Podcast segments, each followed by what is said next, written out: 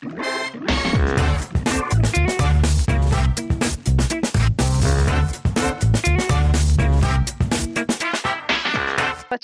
Podcast'in yeni bölümünden herkese merhaba. Ben Meltem Suat.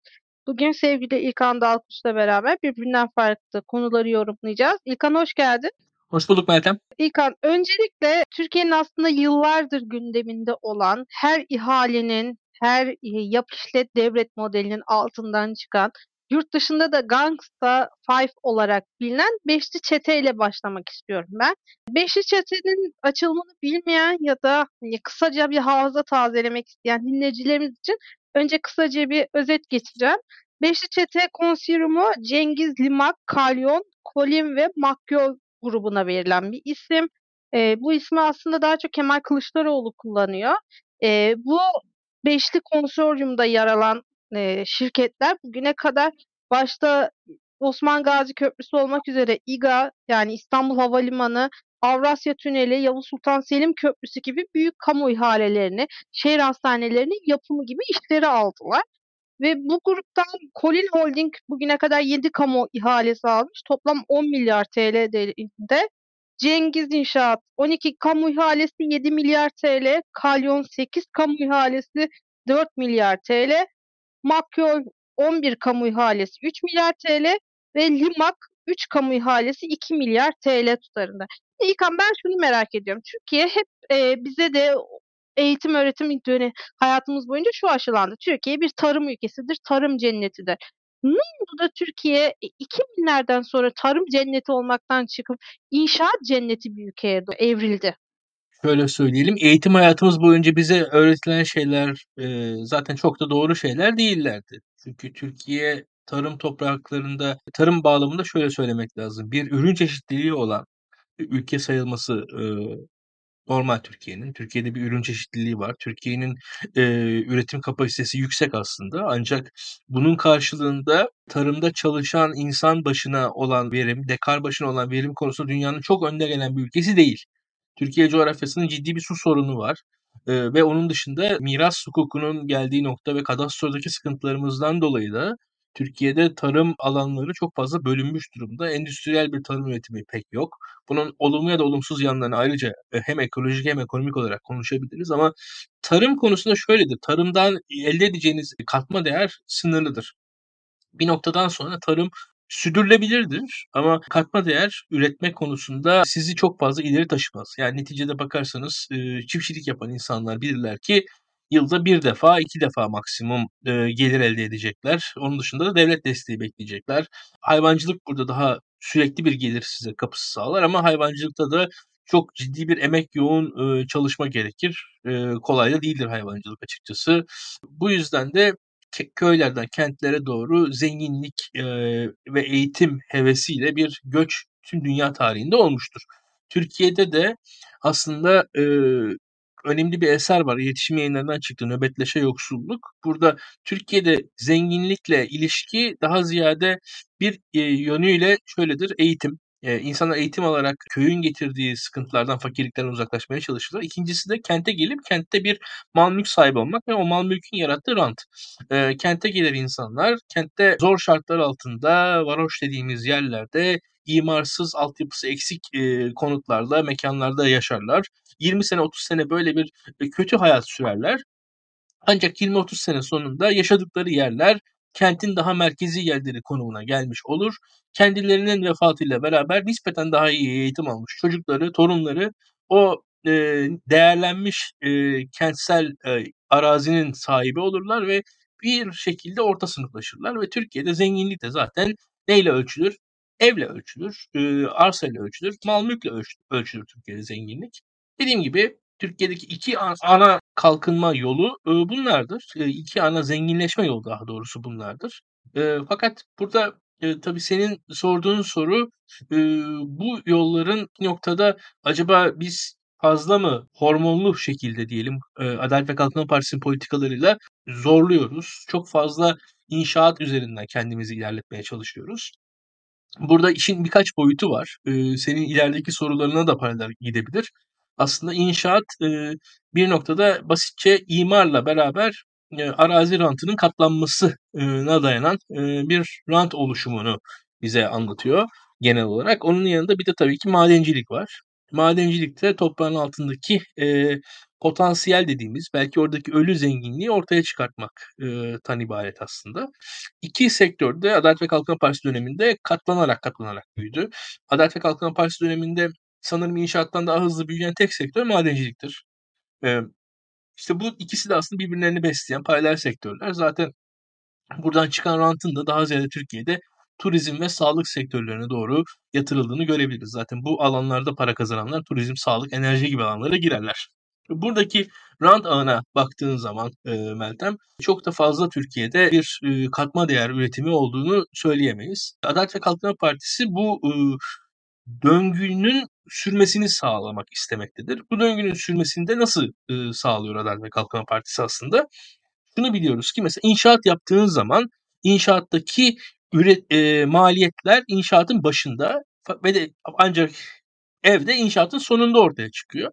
Bu arada bir gecikme var. Yani inşaattan elde ettiğin gelirle inşaata harcadığın para arasında bir, farklılık, gecikme var. Bu da, ciddi bir şekilde krediye ihtiyaç duyulmasını sağlıyor.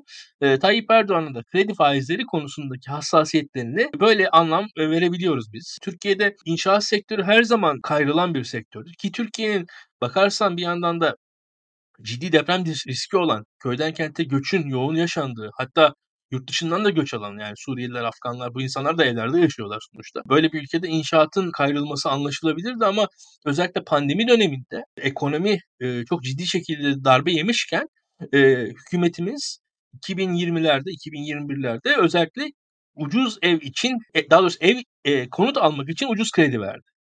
Tüm kaynaklarımızı biz ülkece, eee, insanlar konut alsınlar ve konut sektörü devam etsin, dönsün diye de eee, çalıştık. Eee, o tırnak içinde konut balonu diye bir balon oluşmasın diye ciddi şekilde hükümetimiz çalıştı, çabaladı. Ancak bunun sonucunda da konut fiyatları arttı. Çünkü ülkedeki diğer yatırım imkânları, eee, tek tek yok olmuştu. Ülkedeki tüm yatırım imkânları yok olunca yani şöyle söyleyelim Meltem, mesela senin cebinde bir para var. Diyelim ki $100.000'ın var. $100.000'ını yatırman, eee, ve ve bir evin de var, kendi evin de var ama, eee, bunun arkasından $100.000'ını harcayacağın, $100.000'ını kullanacağın bir yatırım aracı Türkiye'de, eee, çok, eee, yok ve basit bir daha doğrusu gün eee, sıradan bir insan olarak, maaşlı çalışan sıradan bir insan, riske girmek istemeyen sıradan bir insan olarak senin faize yönlenmen beklenir normalde.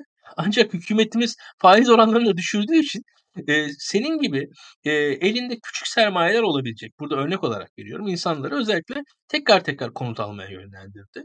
Konut piyasasında insanlar yönlenince konutların fiyatları çok arttı ve Türkiye'de böyle bir, eee, biz de şu anda o, eee, cebinde o parası da olmayan, orta sınıf, o alt orta sınıf seviyedeki insanlar da şu anda kira meseleleriyle, ya özellikle belki üst orta sınıfın da çocukları, eee, üniversite okurken, kendileri eve çıkarken yine kira meseleleri, yeni ev kuran, evlenen insanlar tekrar kira, veyahut da ev sahibi olma sıkıntılarıyla tekrar karşı karşıya kaldılar şu anda.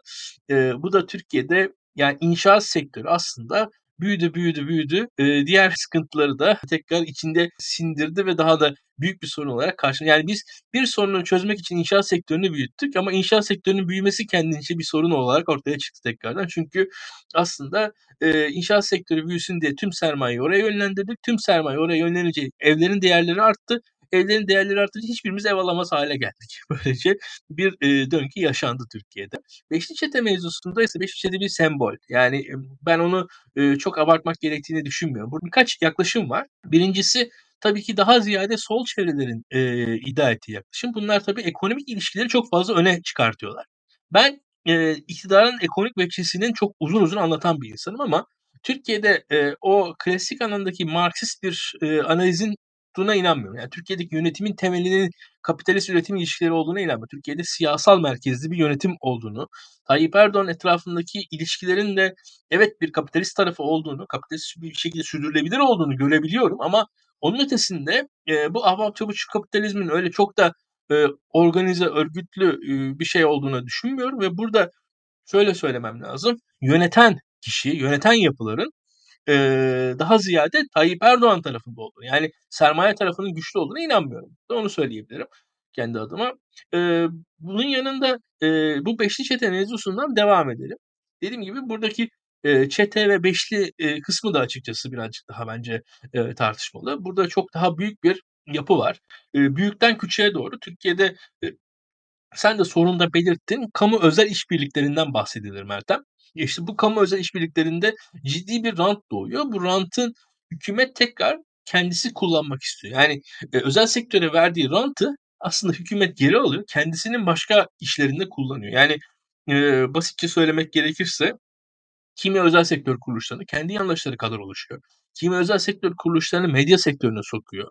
Medya sektörünün yapılanmasında, eee, devlet ihaleleri dolaylı ve doğrudan yollarla kullanılıyor. Zaten, eee, yani şöyle bir durum var. Sen aslında bir, iii, kişiye bir ihaleyi veriyorsun, bir kuruma bir ihaleyi veriyorsun mesela. Ancak o iha ihaleyle beraber sadece diyelim ki köprü, baraj, yol, ııı, vs. elde etmiyorsun.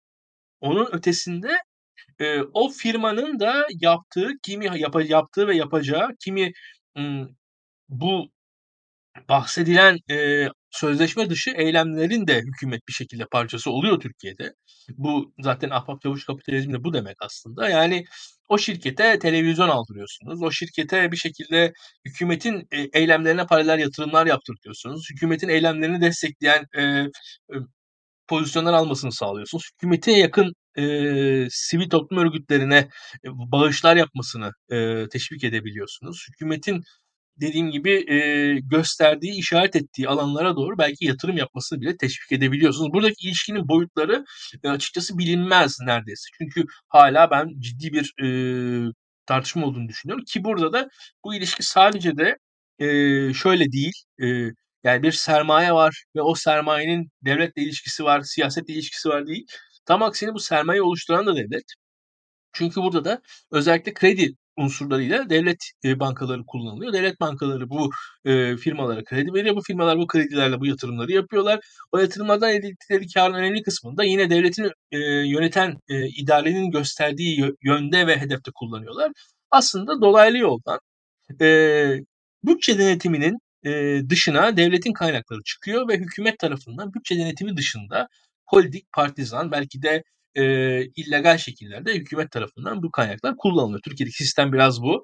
Bu sistemde de evet, dediğin gibi ihalelerin çok ciddi payı var. İhalelerin, eee, ve bu sermayeyle ilişkilerin çok ciddi yeri var, eee, demek bence doğru olur. Şimdi evet, eee, dediklerine katılıyorum ben de. Ancak bu beşli çete konusunda özellikle biliyorsun Cengiz İnşaat çok sansasyonel bir, eee, şirket. Aslında medyada da en bilinen bu çetenin üyelerinden en ön plana çıkan o. Çünkü Cengiz İnşaat dünyada en çok kamu ihalesi alan 3'üncü şirketmiş. Bu enteresan ve, eee, şöyle bir şey var İlkan, son 10 yılda Cengiz İnşaat için 30 defa vergi indirimi yapmış Cumhurbaşkanlığı ve Cengiz İnşaat'ın başta da söylediğim gibi ismi Panama Papers ve Pandora Papers'a da geçiyor. Mehmet Cengiz de zaten bunu kabul ediyor.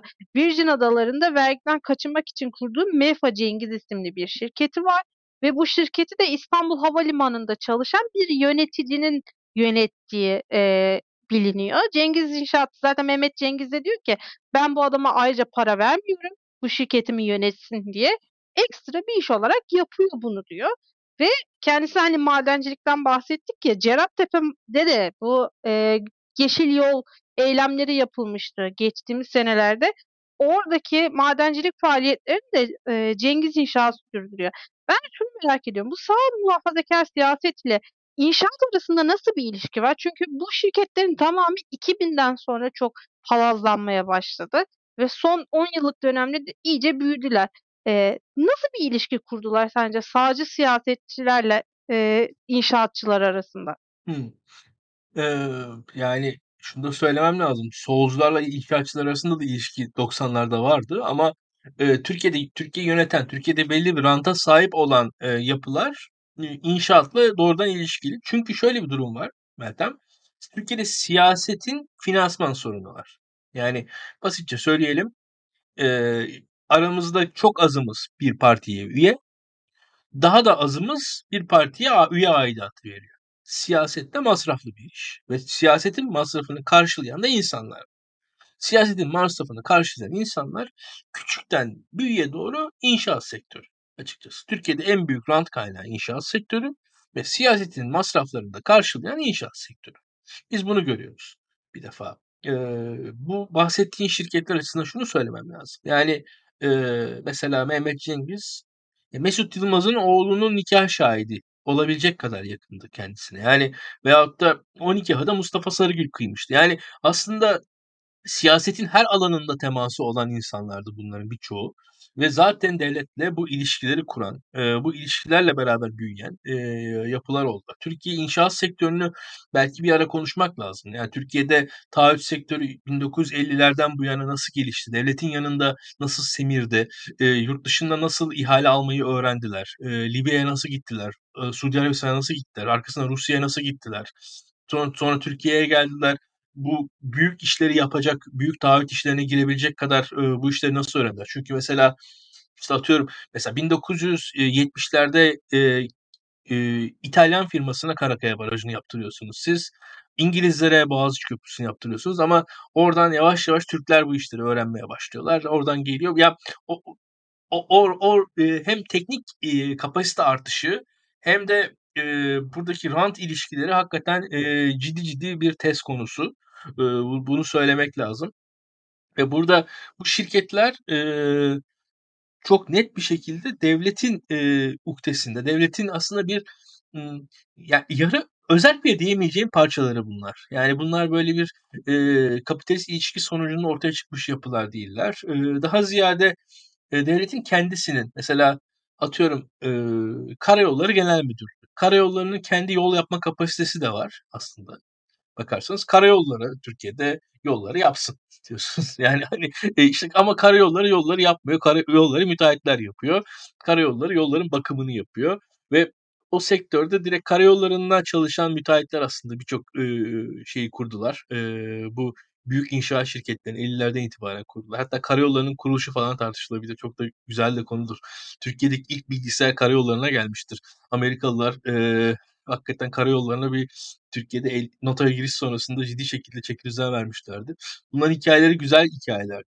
Eee, ama anlattığın şey şu, Türkiye'nin siyasetinin temel sorunu, Türkiye'de siyaset inşaat sektörü tarafından finanse ediliyor. Bugün meclisteki, eee, vekillerimize bakalım, iktidar, muhalefet, ciddi kısmının müteahhit olduğunu görürüz aileleriyle beraber bakıldığı zaman. Yani, eee, bir şekilde bir, iii, ihale ilişkisi olduğunu görürüz ve bu ilişkinin sonunda zaten siyaset kurumunun içerisinde olduklarını anlarız. Eee, ve zaten sıkıntı da oradan kaynaklanıyor diye düşünüyorum burada.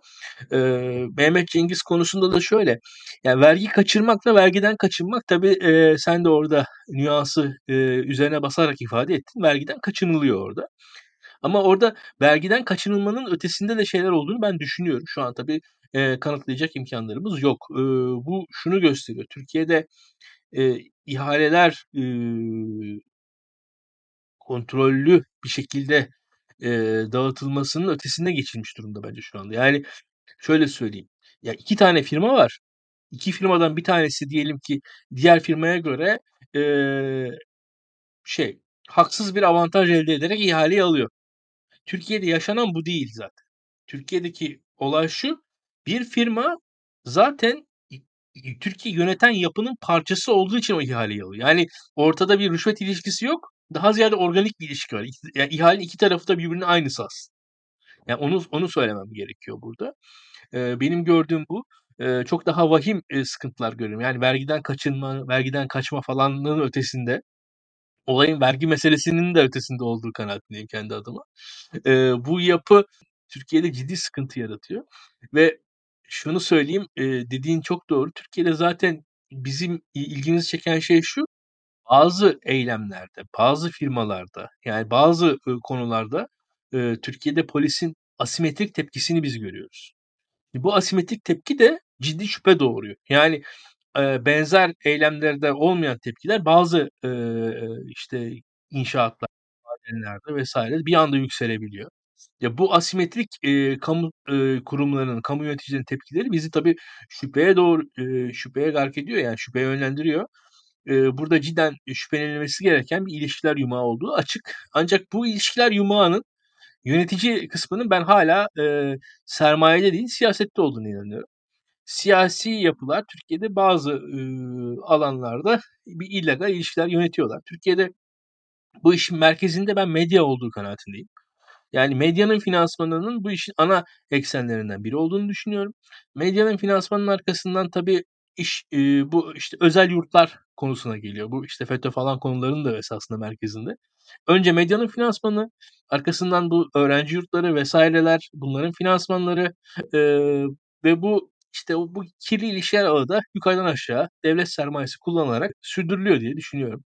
Ya bugün e, hakikaten yani, eee, otursak Türkiye'de $1.000.000.000'dan daha fazla serveti olan iş adamlarıyla konuşsak, hangi, eee, derneklere nasıl bağışlar yaptıklarını beraberce bize söyleseler, ya birçok iş adamının neredeyse, eee, böyle cennete gidecek kadar hayır hasenat yaptığını falan görebiliriz. Aslında bu tabii böyle değil. Eee, ihaleler karşılığında belli yerlere belli bağışlar yapılıyor Türkiye'de. Herkes bunu biliyor, eee, ve böyle bir düzen sürüyor. Bu bağışların dışında da, eee, kimi sektörlerdeki yatırımları da, eee, yine benzer şekillerde ki, eee, bu ilişkileri biz biliyoruz. He her birinin kanıtlanması elimizde değil, mümkün de değil ama şu gözüküyor, buradaki ana merkez şudur: Eee, Türkiye'de siyaset, eee, başından sonuna kadar kamu kaynaklarıyla finanse edilmektedir. Bu konuda, eee, ölçünün, eee, ben bu ölçü olduğuna inanacak kadar aslında, eee, çok da ilkeli sayılmayacak bir noktadan bakıyorum konuya. Ancak ölçülerin de kaçtığı çok açık Türkiye'de. Eee, bunu söylemem eee, de bir, eee, hata olmaz. Açıkçası olabildiğince sakin konuşmaya çalışarak devam edeyim. Türkiye'de sektör Türkiye'de, eee, sermaye, eee, aslında siyasetin şu an kontrolünde. Siyaset kurumu, eee, büyük sermayeyi kontrol ediyor. Zaten bakarsanız çok basitçe mesela, eee, medya sektöründe, eee, şu an mesela Meltem sen çalışıyorsun. Şu an şu an Türkiye'de medya sektöründe bir patron var mı? Medya patronu. Gerçek anlamda bir medya patronu yok. Şu an Türkiye'deki tek medya patronu Acun Ilıcalı düşünürsen. Yani, eee, gerçek anlamda, bir medya patronu bile yok. Çünkü bir patronun medyaya girecek cesareti yok Türkiye'de. Medyada yaşatmazlar herhangi bir zenginimizi. Onun dışında da medyada var olduğunu zannettiğimiz patronlar da aslında iktidarın, eee, izini, onayı ve aslında görevlendirmesi neticesinde medyadalar diye düşünüyorum kendi adıma. Eee, ve bu da zaten, eee, birçoğu da medyada olmaktan memnun değiller. Yani şöyle söyleyelim, yarın bir gün mevcut iktidar, bir şekilde dönüşse veya değişse ikisinde de, eee, büyük medya kuruluşlarımızın sahipliklerinin, eee, 1-2 yıl içerisinde hızla değişeceğine, hepimiz eminiz. Türkiye'deki büyük medya kuruluşlarının sahipleri anında, o o işlerden çıkarlar. Çünkü medya yönetmek de maliyetli bir iş. Bu bunun da ağırlığı var. Ancak o ağırlık başka yerlerden karşılanıyor genelde Türkiye'de. Bu sistem kurulmuş durumda.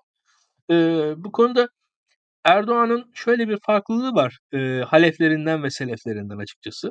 Tayyip Erdoğan 1994 yılında İstanbul Büyükşehir Belediyesi'ni kazandıktan 1 yıl sonra ka kazandıktan sonra 1 yıl içerisinde Kanal 7 ve Yeni Şafak kuruldu. Eee, mesela ben şunu düşünmüştüm. Eee, mesela Ekrem İmamoğlu Olay TV'yi bile açamadı, eee, neticede ve bu da aslında İmamoğlu'nun mesela kariyerinin sınırlandığını gösterdi bana. Tayyip Erdoğan'da ise şöyle bir şey vardı. Erdoğan şunu görmüştü. Turgut Özal gibi, Süleyman Demirel gibi, Mesut Yılmaz gibi, eee, liderler hatta belki Tansu Çiller o sırada o kadar, eee, şey değildi. Daha yeni başbakan olmuştu ama, tüm liderler, eee, medyayla, eee, bir alışveriş ilişkisindelerdi. Yani büyük medya patronlarıyla büyük siyasetçiler arasında bir ilişkiler vardı. Yani, işte, Bilginler, eee, Sabah grubu, eee, Simaviler, o zaman Doğan grubu, eee, Erol Aksoy, eee, Cem Uzan, bütün bu büyük medya patronlarıyla siyasetçiler arasında alışveriş, bir ilişki, bir denge vardı. O o denge tutturulmaya çalışılıyordu.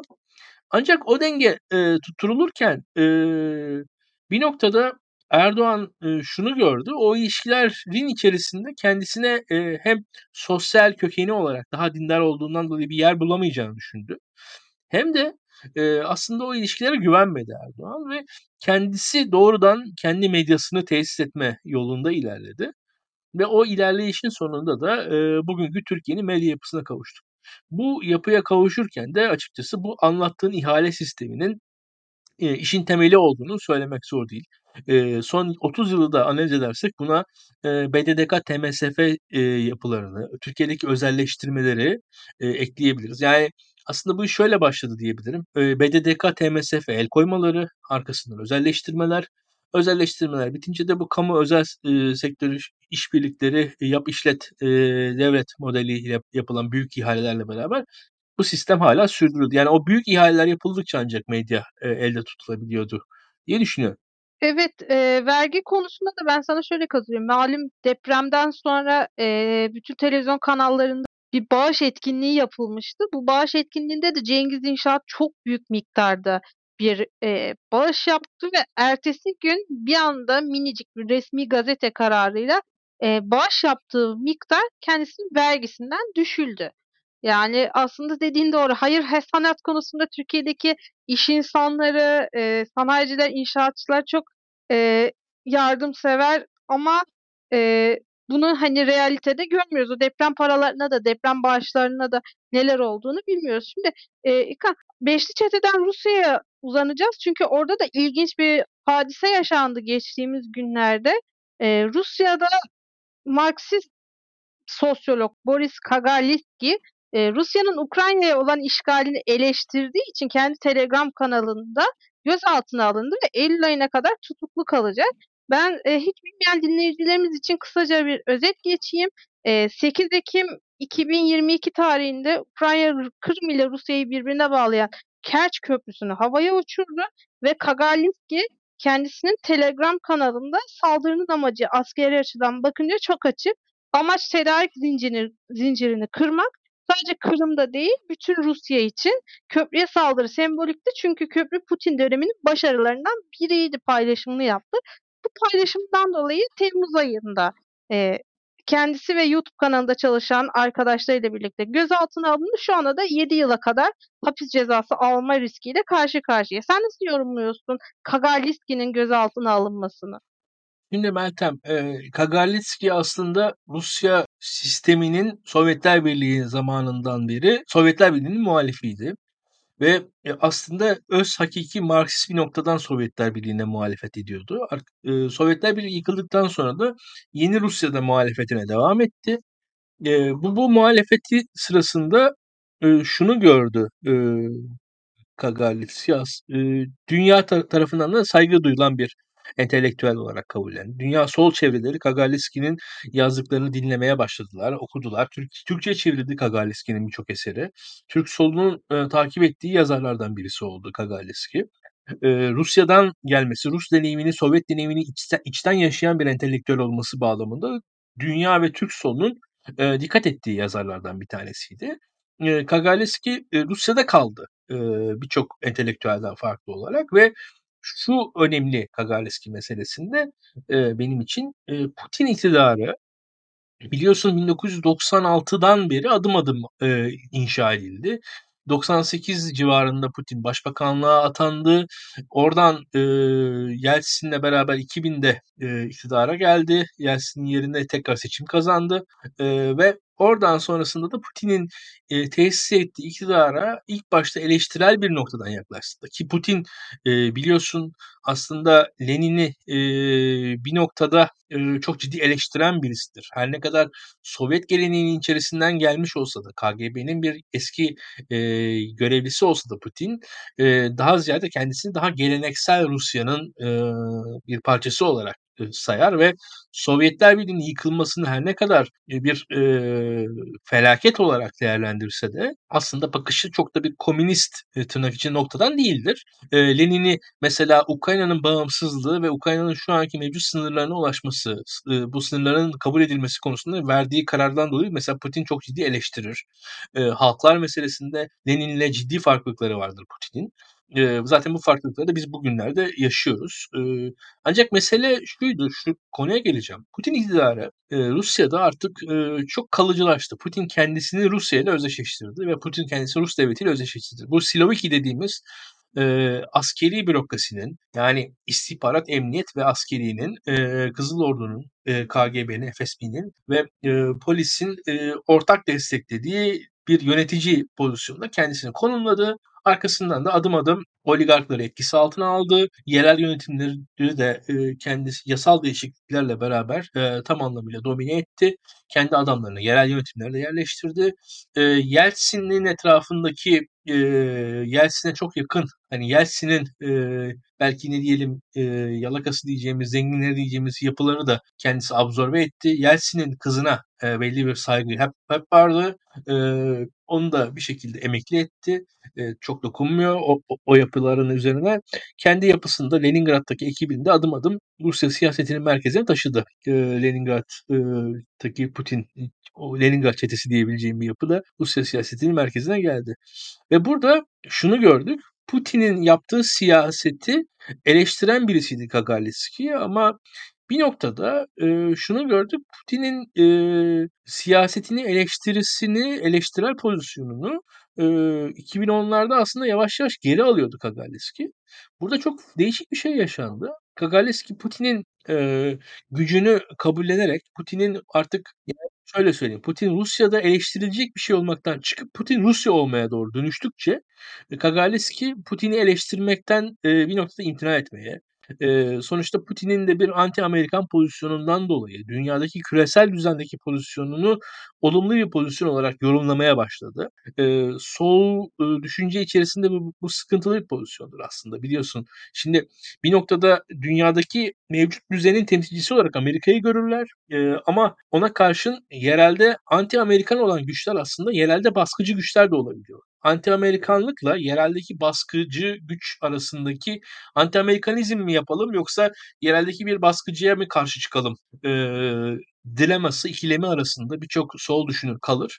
Kagarliski burada yereldeki baskıcıyı destekler pozisyondaydı ama e, enteresan bir şekilde ben de şaşırdım. Kagarliski e, tekrar muhalif e, noktaya kaymış. Benim açımdan e, şaşırtıcı ama bir yandan da öğretici. Çünkü şunu gösteriyor. Bir yandan da Putin rejiminin e, bu kadar fazla güç kullanarak kendi e, limitlerine geldiğini gösteriyor. Kagarliski buradaki aldığı tavırla entelektüel ve namuslu bir tavır aldı, almış oldu bence. Onu söylemem lazım.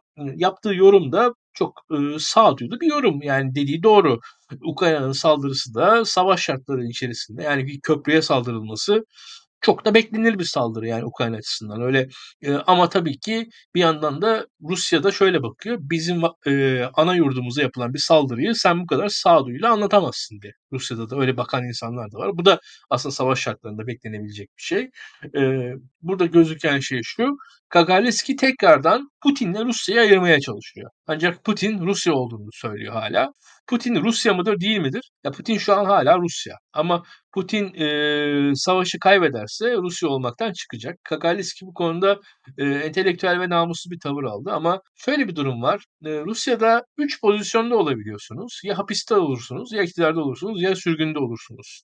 Bir entelektüelseniz, biraz güçlü bir insansanız sizin için üç pozisyon vardır. Ya iktidardasınızdır, ya hapistesinizdir ya da sürgündesinizdir. Rusya dışındasınızdır. Kagarliski de şu anda hapiste. Ya zaten Kagarliski'nin için üç pozisyon bence mevcuttu. Ya Rusya dışında olacaktı, ya Rusya'nın iktidarının bir parçası olacaktı e, ya da hapiste olacaktı. Hapiste olmayı tercih etti. E, Rus entelektüeller açısından e, ciddi bir mesele vardır Meltem. E, Soljenitsin'den beri gelen bir şey bu. Ülkeden e, giden aydınlarla ülkede kalan aydınlar arasındaki e, tartışma. E, biz bu ülkede kalacağız, Rusya ile beraber olacağız. Rusluk bizim bir işte kalbimizden geçen o Rus e, düşüncesi, Rus idealizmi içerisinde yaşayacağız. O romantik e, havanın içerisinde kalacağız duygusu. Bir yandan da e, daha ziyade batıdan gelen işte liberal kavramların peşinde koşturacağız. E, o ilkelerin arkasından gideceğiz duygusu ama e, batıya gidince batının bir yozlaşmayı sem- sembolize ettiğini düşünen de Rus aydınları var bir yandan. E, bunun karşılığında da işte e, kimi Rus aydınları da e, belki de ilkeli olmak adına cezaevini seçiyorlar. E, üzücü ama böyle de bir Rus aydın profili var diye düşünüyorum kendi adıma. Kagarliski e, açıkçası e, Batı'da kendisine çok daha rahat bir hayat e, kurabilecek saygınlıkta bir insandı. Hala öyle birisi. Yani şu anda e, cezaevinden çıksın, Londra'ya gitsin, gayet işini gücünü gayet rahat halleder.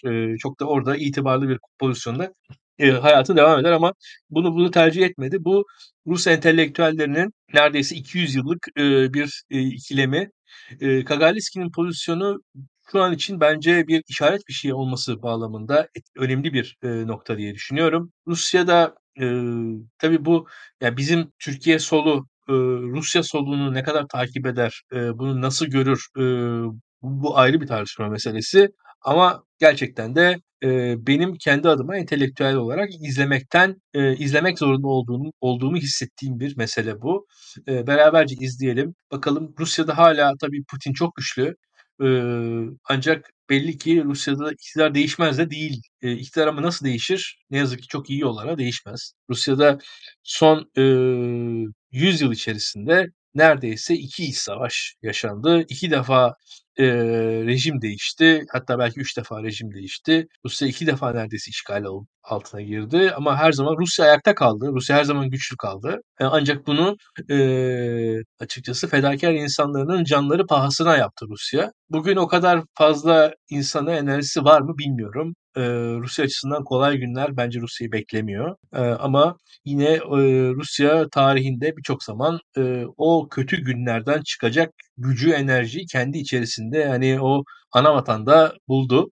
Ee, bakalım Rusya bu zor günlerden çıkacak güce tekrar e, gücü kendisinde bulacak mı? E, Kagaliski'nin çıkışını biraz e, romantik e, bir noktada değerlendiriyorum bu, bu yüzden. Bir yandan da Rusya'ya dair umutlarımı yükselten, e, insana dair saygımı arttıran e, bir pozisyon Kagaliski'nin pozisyonu. Ben her ne kadar o sol noktada değilsem de e, kendisine saygı duyduğumu ifade edeyim. Eklemek istediğin farklı bir şey var mı podcast'imizi kapatmadan önce? E, açıkçası e, Meltem'e de bana da Daktilo 1984'ün tüm üyelerine de e, eleştirilerinizi, yorumlarınızı e, ve konu önerilerinizi bekliyoruz. Tekrar görüşmek üzere diye. Evet, hatırlatman için teşekkürler. Çerçeve Podcast'ın bir bölümünün daha sonuna geldik. Çerçevenin geçmiş bölümlerini yeniden dinlemek ve yeni bölümlerimizden haberdar olmak için bizleri Spotify, iTunes ve Google Podcast'ten takip edebilirsiniz.